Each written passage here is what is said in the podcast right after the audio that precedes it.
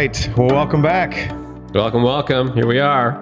Rogue Table Talk, episode 19. Episode 19. Hey, shout out to uh, the sermon format last week.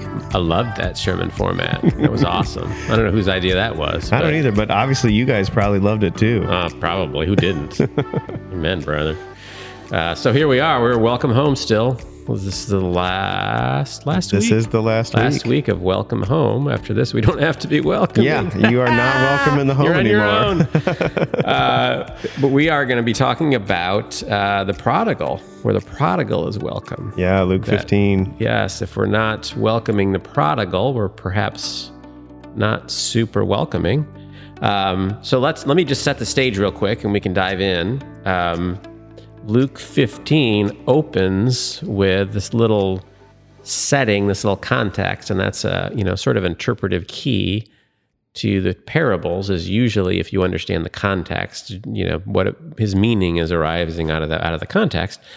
And so Luke 15, starting in verse 1, now the tax collectors and sinners were all gathering around to hear Jesus, but the Pharisees and the teachers of the law muttered, This man welcomes sinners and eats with them. And then Jesus told them this parable. That was a good muttering I like voice.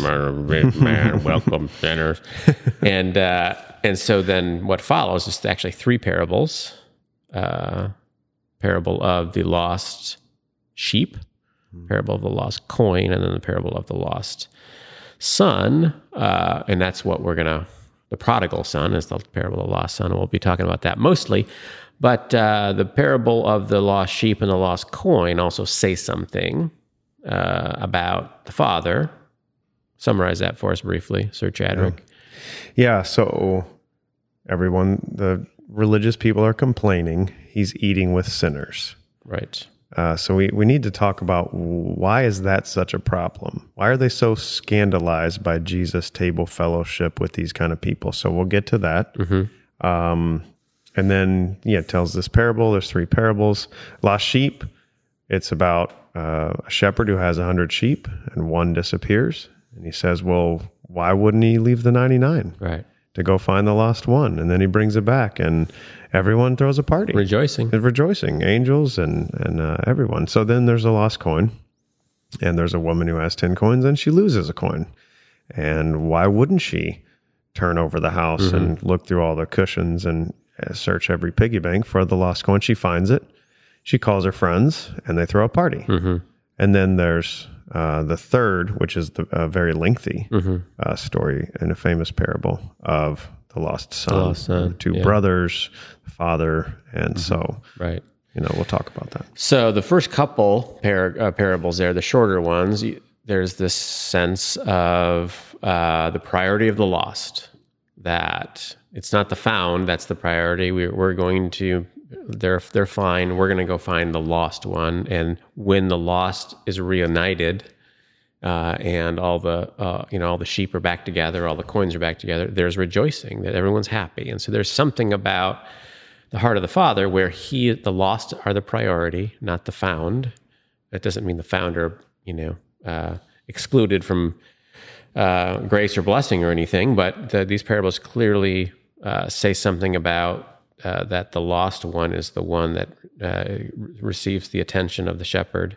and The lost coin is the one that receives the attention of the of the searching uh, woman, and there's a celebration. So that's sort of a that's sort of a general truth that the priority is for the lost. When the lost is found, rejoicing, Yeah. happiness. That's Well, when you- heaven rejoices. You think of uh, you know illustration of uh, a ship at sea or something, and it's lost at sea, and they need to rescue the people on the boat. Well, once you get the rescue boat out there, and you start to remove and rescue passengers, it's just the natural Right. focus. the people that- still in the water. yeah, once you got people Yeah. safe, Yeah. you're still focusing on Yeah. the other people. Right. Right. And then and then that shifts to this longer parable where there's a, a younger brother who becomes the lost one and the older brother who's sort of uh, hmm, maybe not fully uh, participating with the, uh, the the mission of, of finding the lost. He didn't listen to our welcome home He talks. did not. He did not. uh, and it's a and so partly it's about he's scandalized by the young brother. The Pharisees are scandalized by these people coming to Jesus, and so maybe I'll just throw out so what scandalizes us? Mm-hmm. What scandalizes you? Mm. What should scandalize us? What scandalizes God, if anything? Uh, because that's a lot of what seems like is going on here. The Pharisees are just scandalized by these people coming and eating with Jesus. And you, you mentioned that before. So, why is that such a culturally, what's the big deal going on there? Yeah, it, it is surprising to us, a little bit removed from the culture. Like, why is why can't they get over it? Hmm. Why can't they get past who Jesus has table fellowship with? So, um, I remember um, reading in a, a few books around this subject that to even today, an Orthodox Jew will invite you out for coffee and donuts, and that is um, a, a gesture of hospitality. But to invite you into their home for uh, a meal, a lunch, or a dinner uh, is in their uh, perception to invite you into their mini sanctuary. And so it's a um, safe, kind of sanctified place of fellowship where they're saying to you, I would like to enter into deep friendship with you. So if Jesus, you translate that backwards, if Jesus is at the very least considered a rabbi and who he interacts with, uh, was also considered a prophet, who he interacts with um, shows God's approval or might show who God would be friends with. And God is interacting with people who were considered sinners and outcasts and the least of these, that they might find acceptance in the kingdom of God. That's the scandal Yeah. because it it challenges everything in the Pharisees' view of their own their own worth, their own righteousness, their own effort to like Right. look what I've done, Right.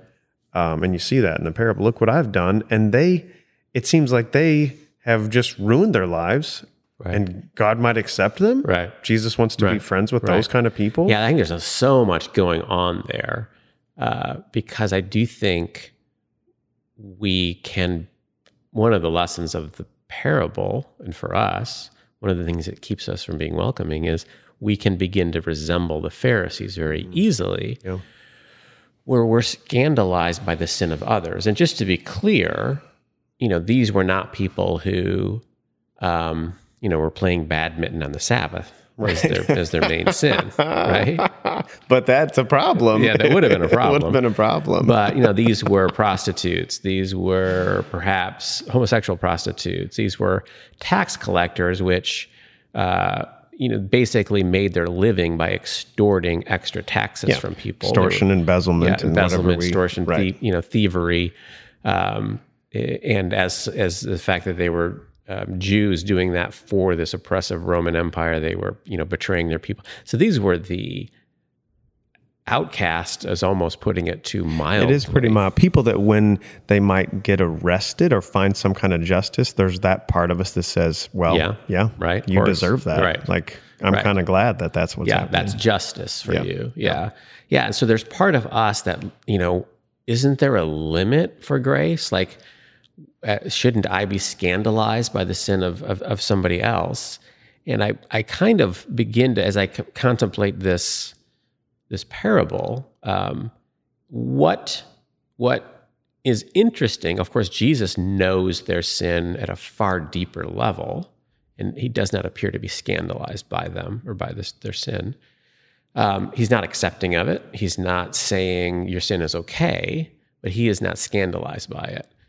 Um, and I, I wonder if um, one of the things, one of the maybe uh, our scandalizing the sins of others, typically in areas that we are not, that's not our weakest point, hmm is almost a defense mechanism so that we are not scandalized by our own sin. Like, I don't want to look, I don't want to stop and look really hard in the mirror. And that's kind of what the Pharisee maybe is invited to do in this parable. Like at the end of the parable, maybe he's invited to do that. But I don't know if there's something there where we can call it concern for justice or concern for doing the right thing, like we're sticking up for God or something when sometimes it might be just I want to think that sin is way worse than my sin. Not that that sin is okay or good, but I don't really want to think about my sin.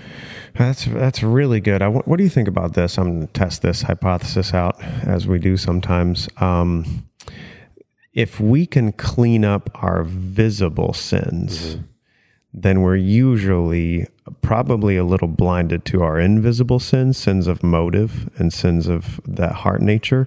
So when we see someone else with visible sins that they can't hide anymore, Right. then we're quick to say, "Well, I did my part to clean." It's it's a sin management thing. I cleaned up my visible sin, Right.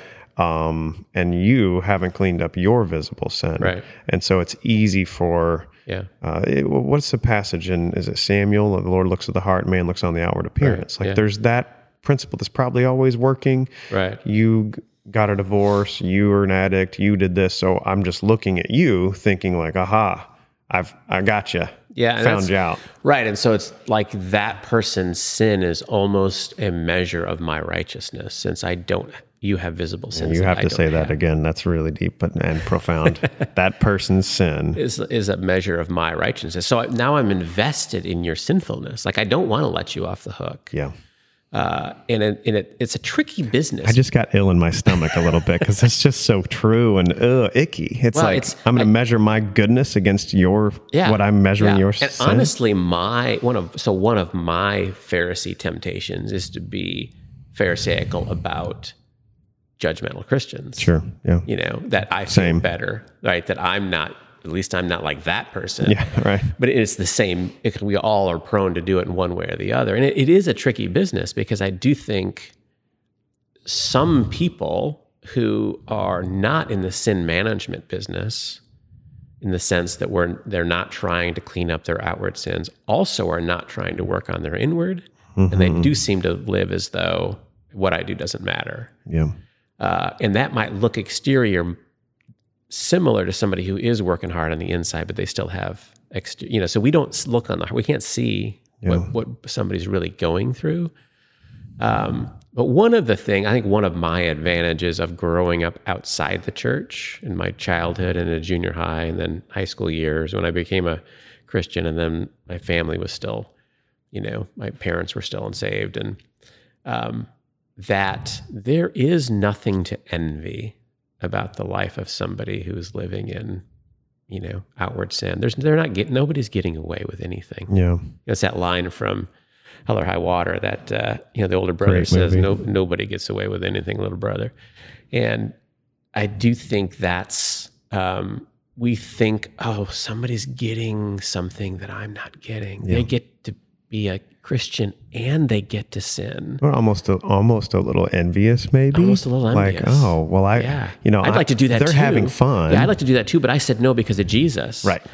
Where part of the problem is we shouldn't really want to. Do It's that. kind of the elder brother a little bit. Totally, He's he's yeah. resentful of like I never even had a, like a party here, right, right, and this guy gets to come home. right, right. He gets all of that, and he gets a party. Yeah.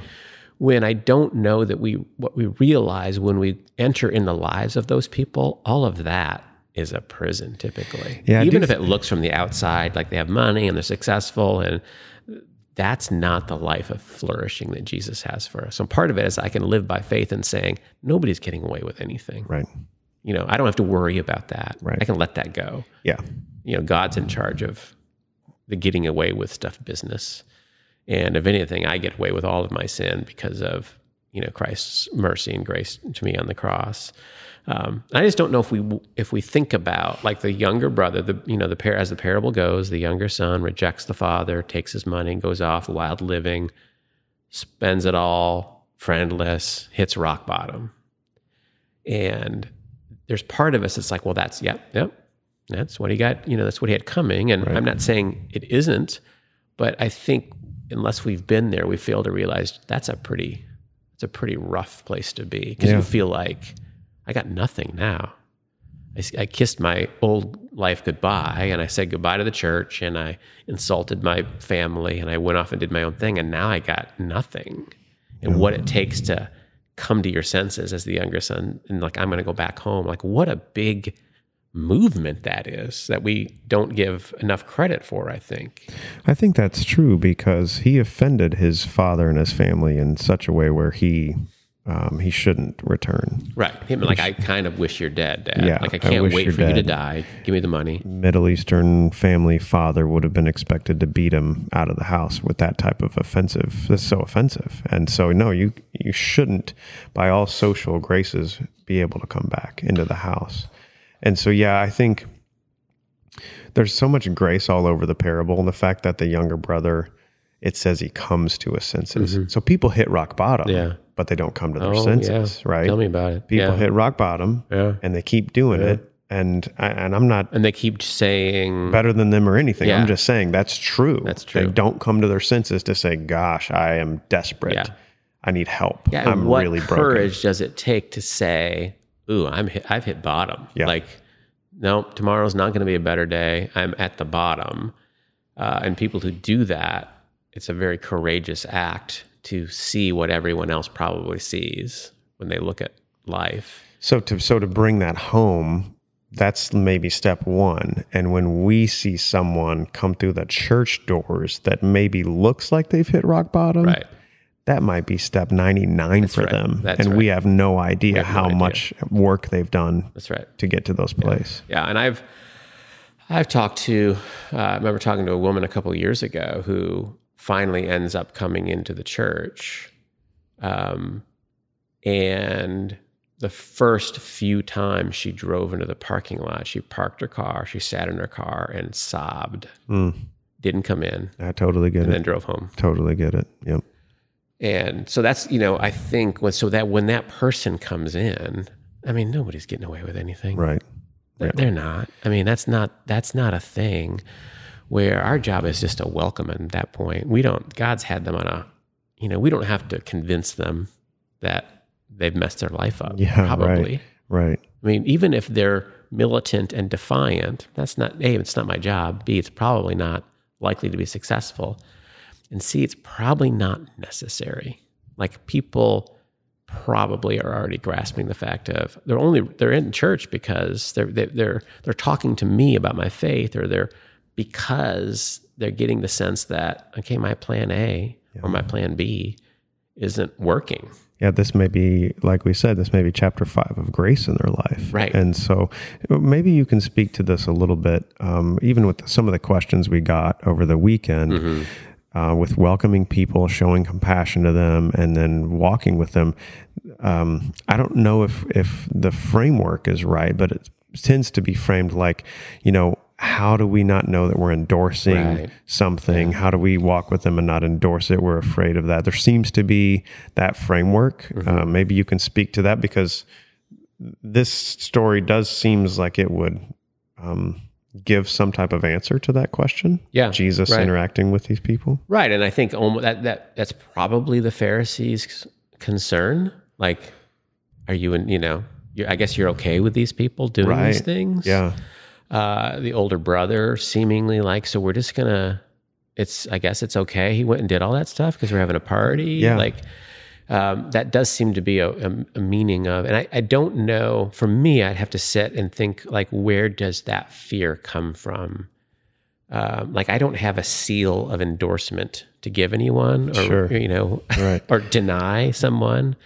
Uh, I think that sounds to me like um, I don't want to say this too harshly, but a way out of the difficult messiness of accepting them and walking with them. messiness came to my mind. Yeah. It is. It's. It's not black and white. Right. Let's just follow the trajectory for a second. So, what are we really saying?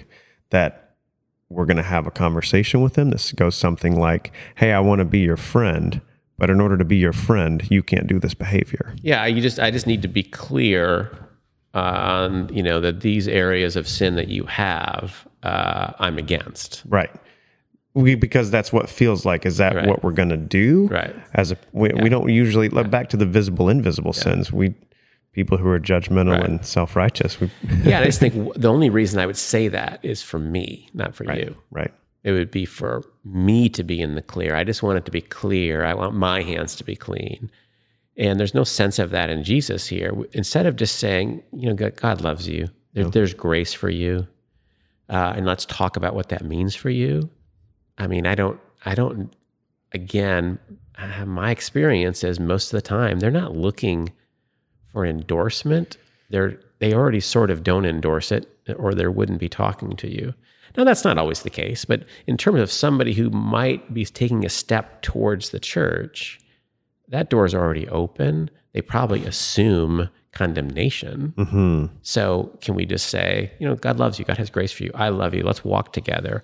Um, there's things about me that I need to change. There's things about you that need to change. That's just part of being uh, a fallen creature in need of God's grace. That's common. We have that in common, even though my need for grace looks a little different than yours or just somebody else's.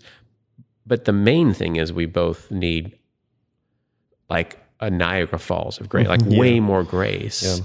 And, you know, I think, I do think there's a sense in which we have that the, the standard of purity is about as high, you know, we're sitting in, uh, you know, this, the youth library 132 and the ceiling's about, I don't know, 12 feet high.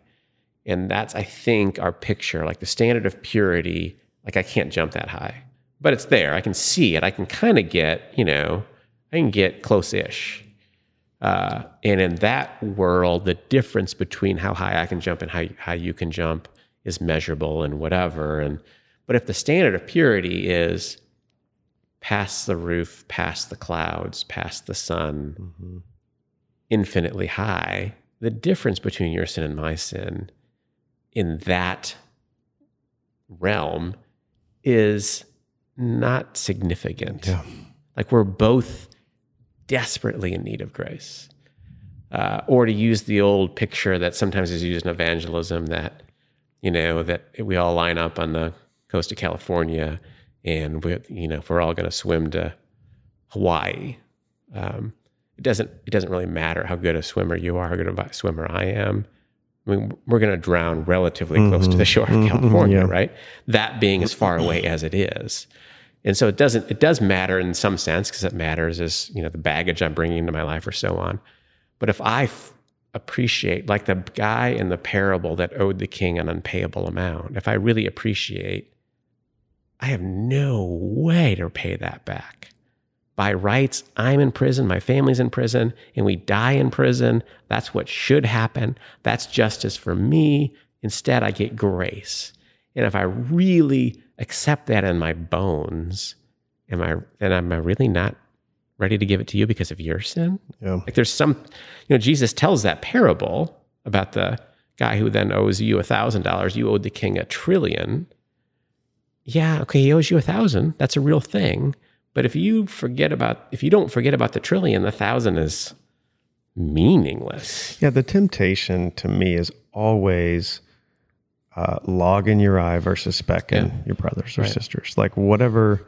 Yeah, we don't really believe that. I don't. I don't think we do because we tend to continue to point out. Well, that sin, or I need to point that out, or I would feel better if I pointed that out. And I think we're afraid maybe of like, well, I have to stand up for truth, so they need to know. Yeah. Most people, most younger brothers that I've run into, typically know where conservative Christians stand. And that's what that's what Jesus is saying. I mean, the younger brother knows. yeah. He's not coming back and making his case. You know, he's coming back and saying, I don't even really deserve to be in the family. Just let me let me eat with the servants. That's better than Yeah, he doesn't justify himself. right. He doesn't rationalize anything. Right. He just falls on us. I did, I did blow it. I Yeah. blew it. I was wrong. right. Um, I'll work back. I'll work. I'll make it right. Yes. Yeah.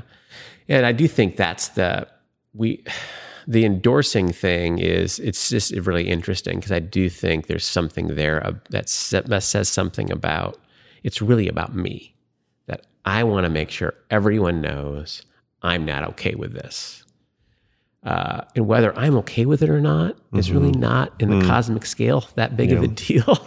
Well, because think about it. How do people change? yeah. What motivates people for change? My disapproval right. does probably me telling them they need to change is doesn't a, it. right. It's just not. And so until they they're desperate for it, Mm-hmm. right? They want to, or there's enough pain in their life to say, you know what? Gosh, I can't. I can't do this anymore. Yeah. So an example that we have um, here, like for instance, if if an if a un unbelieving, unchurched couple comes to us and wants to get married here at Calvary Church, uh, we typically we go through the process. We look at it as an opportunity to minister to this couple that, for whatever reason, they're here making themselves available to talking to a pastor for six sessions of premarital counseling where the gospel is going to get shared or whatever.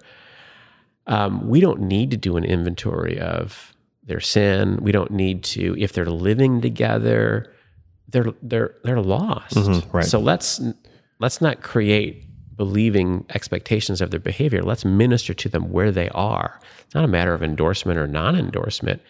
It's a matter of can we have a relationship with these people that allows us to share the gospel and then they get married here. Now we have a relation. Maybe they bring their kids to VBS and so on and so on. And maybe 10 years Yes. they become Christians, Yes. right?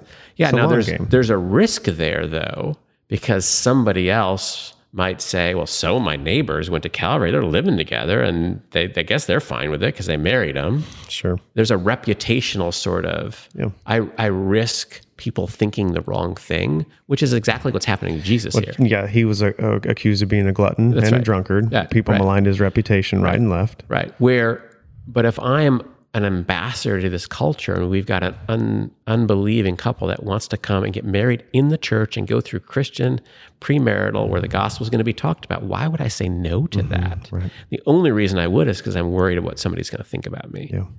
I think that's sort of, I don't want to endorse it, kind of gets us off the hook of just the messiness of walking with people and being a, you know, being a Christ follower and maybe an uncomfortable situation. And maybe one of our friends thinks something that isn't true about us. And am I willing, am I willing to risk that? Is Yeah. the question. Um, and I, you know, again, it's a tricky business. Um, I don't. It's one of those things where it's more about what's my motivation here. What's my heart motivation? What do I want to have happen? What's my priority? Yeah. Uh, is it I want to look good? I want to feel good about myself, uh, or I want a pathway for this person to come to the kingdom, even if it's messy and difficult, and uh, somebody might misunderstand. And I think that is the price increasingly we're going to have to pay. I, I think that's true. What What do you think about so? Um, Jesus isn't scandalized really by the younger brothers, the lost, the tax collectors, the prostitutes, or the elder brothers. He's not scandalized in that sense. He's he sees both clearly, but some of the some of the most challenging things that Jesus says, and I would argue it's a it is love, it's a severe mercy, is uh, to the Pharisees. Um, I've heard someone say this: the spiritual condition of the younger brother is actually better Yeah. Than the spiritual condition of the elder brother. Right. Why? Why is that? Yeah. What's going on? Yeah, I think what I, one of the things that um, uh, I've uh, puzzled through when you're talking about the the parables, um, you know, what are how do you interpret parables, and you know, what's what's a good sort of interpretive key? And I think one that that I learned and that I think is very helpful is usually they say something about God and or they say something about what a favorable response to God looks like and or they say something about one unfavorable response to God looks like. Uh, and in this the parable of the prodigal son, you see all three. It says something about the father that he's staring down the road, he's waiting for the son to come back. He's got joy and grace, and uh, he's rejoicing that you know the. And it says some the, the the favorable response is actually the lost son coming to his senses, Yeah. to saying, what I think what Jesus is saying is that's the real condition for everybody. For everybody. We are all the lost son. We all need to come to our senses. We all need to approach the throne of grace. Uh, and it is a gift of grace to come to your senses and want to go back. And then the older brother is the unfavorable response to God, where I don't need grace. Yeah. I've been the good son. You didn't throw me a party. I'm getting a bad deal. It's unfair. It, you're being too nice to him. Um, you're endorsing his behavior. All whatever, whatever is going through that. That's actually the unfavorable response. And the act of Jesus telling these three parables, he's he's he's standing there looking right at this Pharisee. He's telling him to this Pharisee and he's basically, as the father invites the older son into the party, he's inviting the Pharisee into, like, you can still you can still join the party. You know, you're welcome, uh, and it's sort of up to you. And of course, that's famously the it ends there, and we don't know what the Pharisee ends up doing. Now, we know Pharisees, some Pharisees responded to Jesus, but during his lifetime, not a ton, Not a ton. not a ton. No, not a ton. I, and and I think it reveals the dangerous heart condition of the Pharisee, which is I don't think I need grace. Yeah. I have and one of his one of his statements that he says to the Father is, "Look, I've been with you all these years and I've never disobeyed you. hmm Like I've kept your rules." Right. And he he resents the Father actually. He Yeah. doesn't want the Father. Right. He resents the father. Yeah. I've kept all your rules. He resents the father, resents the younger brother, and uh, and I I am filled with loathing Yeah. uh, because I've done what you said, and it's not working out. That's Mm-hmm. Right. how I know when I'm in a Pharisaical heart Right. mode. Is a I'm judging other people quickly, whether it be self righteous uh, people or um, people who can't keep their life together, whatever it is. Um, and then when things don't go my way, I get angry about it. Yeah. That's that's the Pharisaical heart. Like God, you owe me. Right. You owe me this. And the danger is he's so entrenched in his self, um, he misses out on the only condition for grace. And the only condition for grace is admission that you need. Yeah, it. I need grace. I need it. Yeah, it's like I think the the level for purity is about twelve foot up, and I built a ladder and I got up there. Mm-hmm. I'm I'm I've done everything you've said, which isn't true. Obviously, it's not true. Not true. Uh, and because you know everything God wants from us is a matter of heart as well, and we just can't. We have an unpayable Yeah. debt. Ironically, it's not true. He didn't. He didn't love the younger brother. He didn't. Right. he didn't go look for him. He That's didn't. right. Right. Obviously. And he's speaking disdainfully to his father, Right. even in this period here. Um, but and he feels like, listen, this has been a raw deal for me. There was some expectations attached to my obedience that whatever surface obedience it was, that I was going to get. There was going to be a party, I was going to get Yeah, it was for me because I kept yeah, the rules. That's right. I mean, if we're going to have a party, it needs to be for me first. Yeah. Uh, and instead of the, that's not the point at all. Like you've been, you've been, you've had the, the, the, the love and the grace of the Father is there for you every day if you want it. And if you don't participate in it, that's probably not God's issue. That's probably my issue. Uh, and I do feel like that's right. Whenever I feel like I'm getting a raw deal from God, that's exactly what the Pharisees thought because I've earned a good deal. And if I'm in, but if I'm in that place, somebody else getting a good deal, oh, that just grates on me. Yeah. You know, it's right. It's and Jesus. This is a hard one for us because we're such an achieving, success-oriented, accomplishment-oriented culture. But Jesus tells parable after parable, like the workers in the field, right? Right. I worked. Now I, I worked an hour. You worked, you know, eight hours. We got the same amount. Yeah. I kind of see your beef a little bit. Grace pisses people off. I'm It, telling it you, does. it's- I kind of see you got a point in a Yeah. way, but that's it is the grace thing is that we're all getting way more than we deserve, and if it appears like somebody else is getting even even more than more than they deserve, that's really not your. Yeah. You celebrate the grace that you have. right. Yeah. Just do that. right. Just celebrate the grace offered to you, and if you're really doing that, you're not going to be begrudging it to others, and if Mm. you're begrudging it to others, probably not celebrating it, right? Right. And and when I look at the parable, how it should, um, and we've been used the word a lot, but how it scandalizes me is if I don't identify with the younger brother, there's only one other brother to identify with. Yep. If I don't identify with, oh, loose living and, you know, do what I want to do and abuse grace and whatever else we define that as, well, then I need to look at, um, am I the older brother? Do I exclude the younger brother from the table? Do am I happy when he has to pay his dues? And you you should. It's eye for eye. This is law versus grace. Like eye for eye, he needs to pay his Right. his debt here. Um, do I get mad at God that He accepts people and sheer grace? Like all of that is something for me to say. Well, sometimes I'm the younger brother. No, I get that, and maybe a lot of times I'm the older brother. I think it's really, I think I heard you say at one time that we're all natural born Pharisees. And I do think I think that's kind of who we are. Even if we're not in the church, we become Pharisaical about politics or about some, we mm. become Pharisaical about something where I'm the insider. I worked hard to be the insider. Mm. I'm not just giving it to you. You know, so whether that's class or politics or religion, I think Phariseeism is something that if we're not really looking at our own hearts, we're probably slipping into, and certainly in the church. Certainly. Certainly, Whenever just- there's religion and and obedience and morality mm-hmm. in the conversation, the temptation will be there. yeah, Be fair say. And I think it's the only way that it's if you approach from a place of brokenness, and let's say, you know, you've been living a promiscuous lifestyle, or um, and you approach the, the the church, you approach me.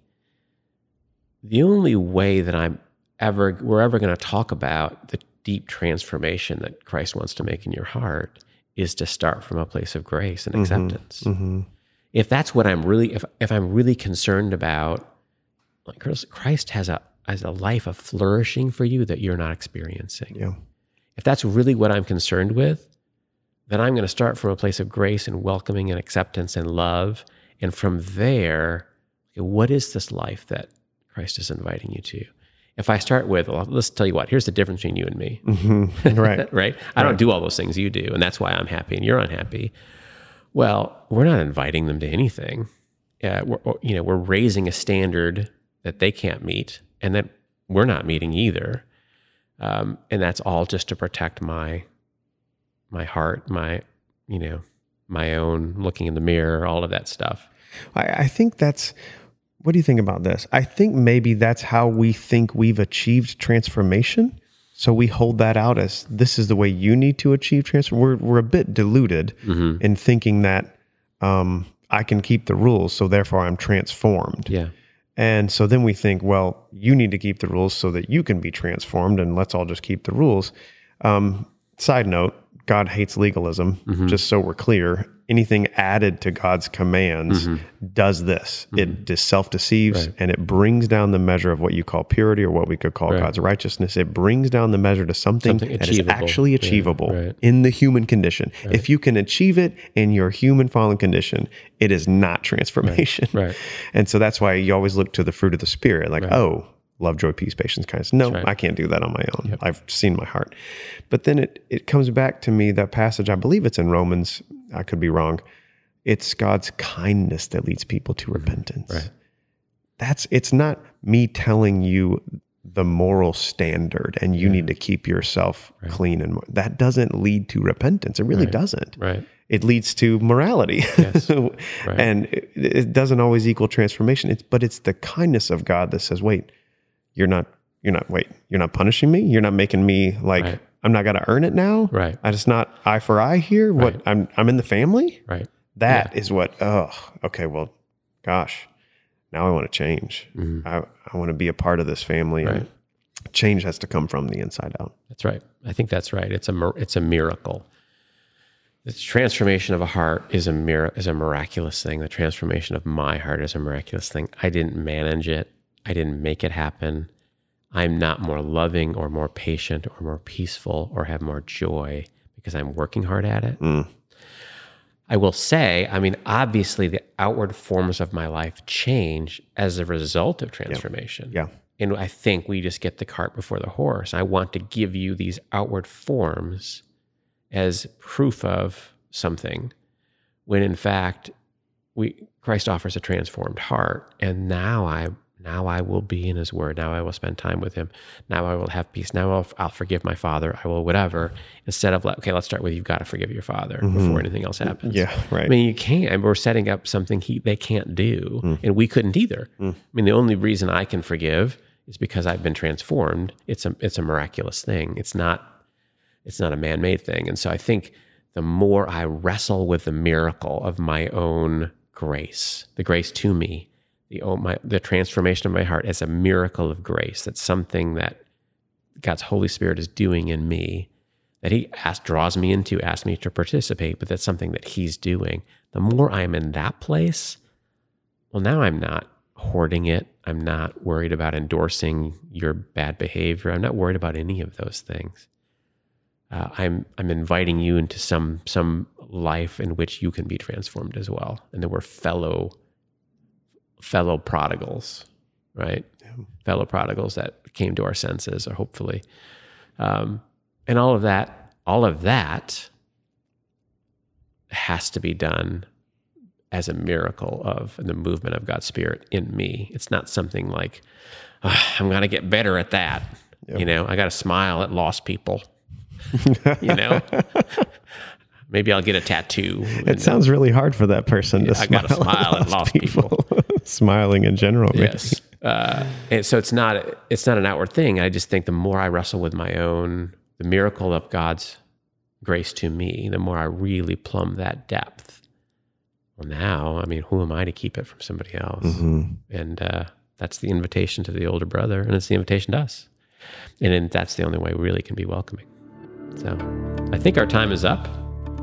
Uh, thanks for this uh, journey through this series. Welcome home. Yeah. Uh, I never know what we're doing next. Next, well, it's not branded yet, but it's it's on Jesus so there's that. It's on Jesus. You don't know, do you? Uh, yeah, I do. Something I do, about I do. Jesus no, no, it's, it's, okay. it's, it's, like seven weeks on Jesus and how like just re-looking at him, Jesus I never knew type thing. Uh, we just yes, you know I see. we got to brand it first. All right. Because branding is everything. Else uh, nobody's going to come yeah, to the How church. we can even talk about it? Right? everything just is about Jesus. that might be the brand. Actually, you might have just got it right there. About Jesus, part seventy-four. Uh, until then, uh, have a great week uh, and uh, plumb the depths of God's grace to you this week. That's our invitation. Thanks for listening to Rogue Table Talks, a Calvary Church Media Productions podcast. Be sure to subscribe and leave a review wherever you listen to podcasts.